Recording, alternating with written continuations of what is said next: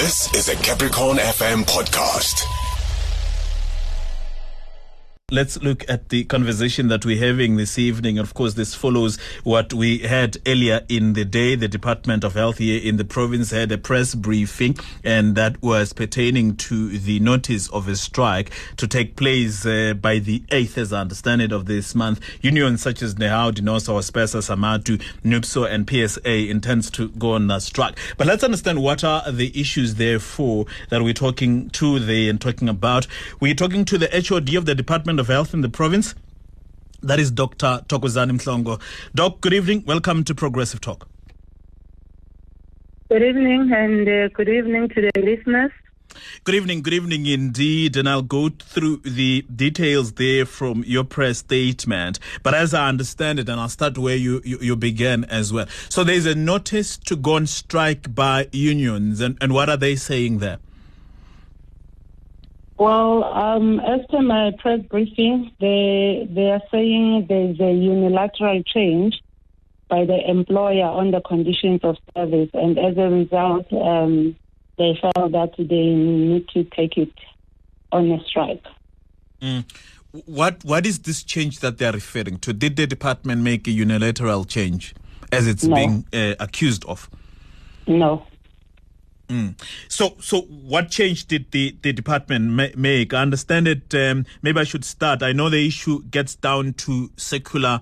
Uh, there's issue number about circular number 43. There's an issue about circular number four, as I understand it. But in that press briefing, you gave background as to what are the issues that you're facing there in the department. Maybe start with us from there as well. Well, the the issue uh, that I have been asking them, can they indicate what exactly have I changed in terms of their conditions of employment? And none of them have come out up till to date on what exactly have I changed. Now, the background that I gave was that as an accounting officer who has taken over this department, I found a department that is actually spending 74% on compensation of employees for the total budget. You are left with nothing to conduct your business in terms of getting workers tools of trade, improving infrastructure, and so forth, and buying medicines because every budget, eh, the bulk of the budget goes into salaries.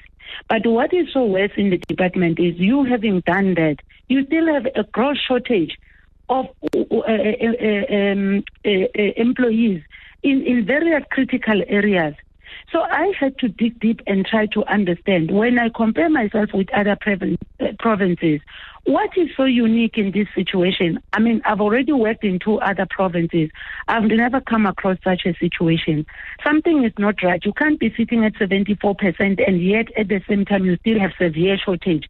And indeed, there's those shortages in some of the areas, they are real. Like I have mentioned, some of the categories, like your cleaners, your ward attendants, and so forth. And even within the, the, the nursing fraternity, there is still uh, uh, uh, areas that have got severe shortage. What actually is happening?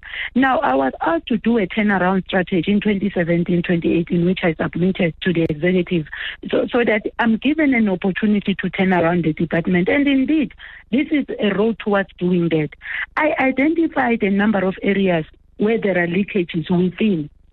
Now, each time I go to organized labor and say, let's engage on these issues.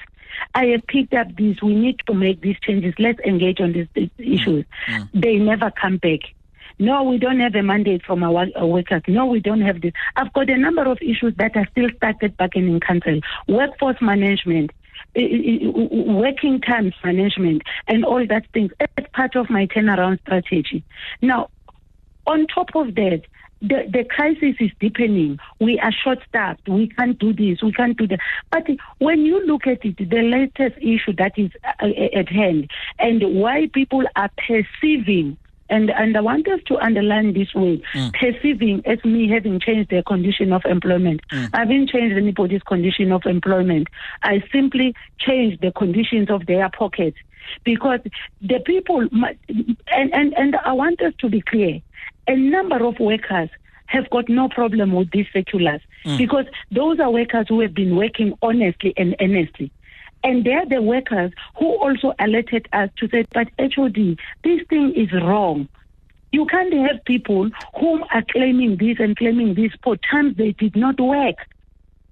Mm. Now, when Okay. I'm when I'm changing and I'm saying the problem then is on your rosters, Mm. your current rosters, the way you have designed them, right? Right. As such that it's perpetuating this uh, Eh, overspending, eh, which is unnecessary.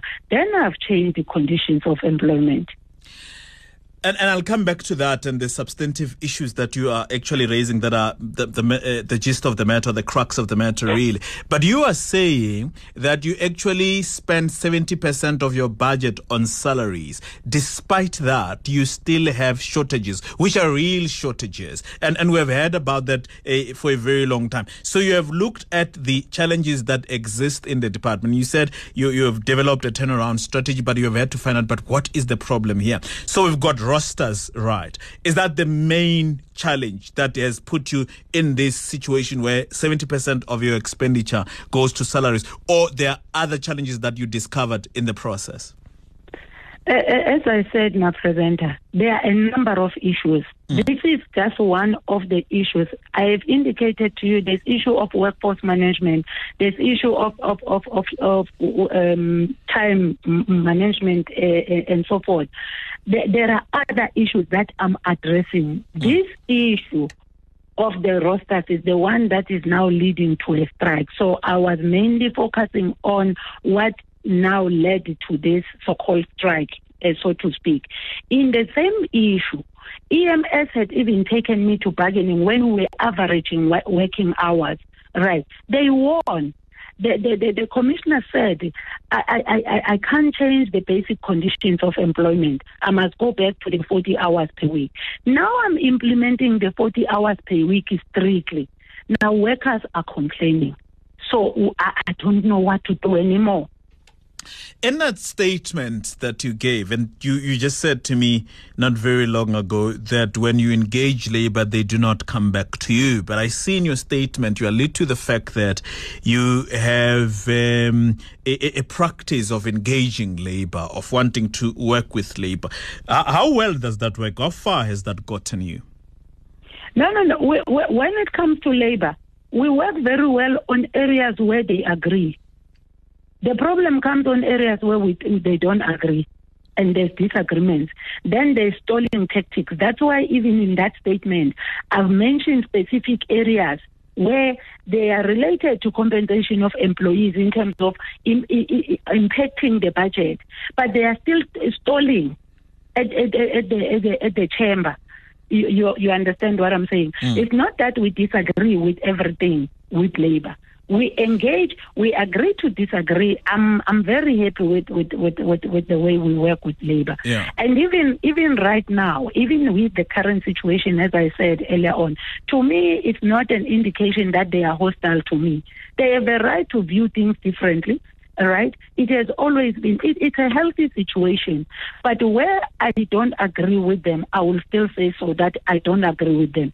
Now, on this particular one, mm. I have asked them, can we sit down and you point to me where you don't agree with me on this circular? Mm. They, they walk out three, four times mm. on this matter alone.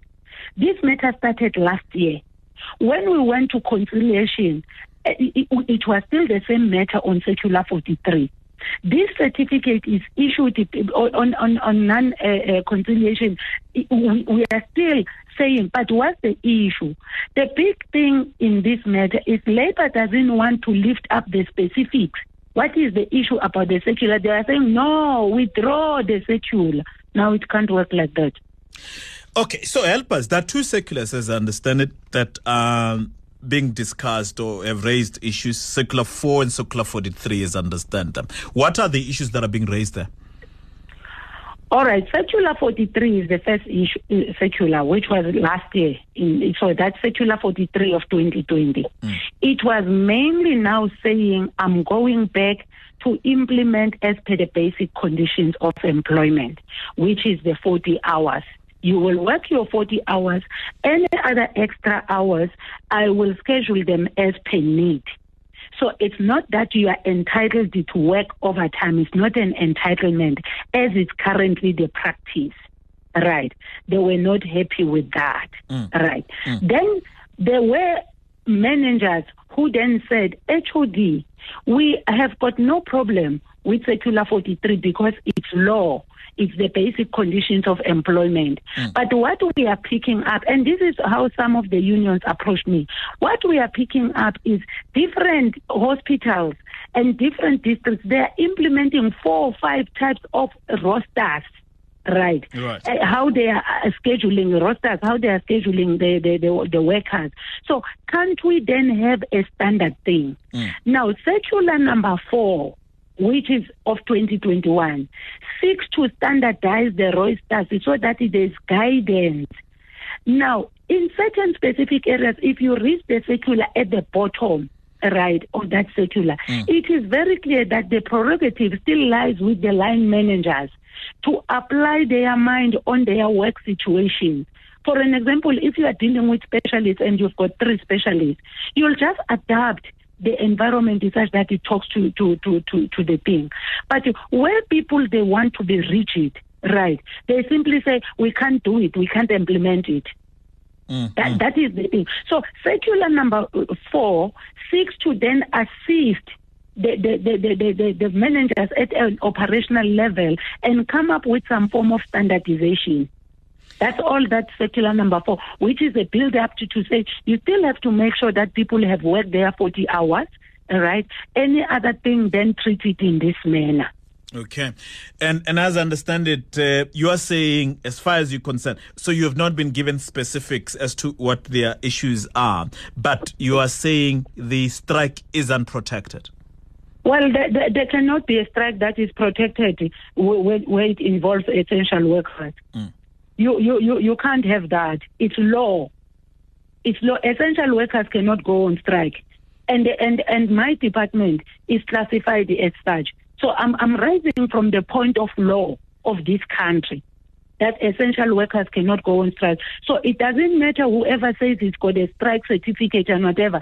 There cannot be a sober person who issues anything that is contrary to the law. Thank- and that is why I had to advise my workers to say, even if you are told this strike is protected, there is no law that over, that protects this strike in this country. Thank you very much, HOD. We appreciate your time. Thank you very much, and thank you to the listeners. Have Thank- a good evening. Good Bye. evening to you. That was a Capricorn FM podcast. For more podcasts, visit capricornfm.co.za.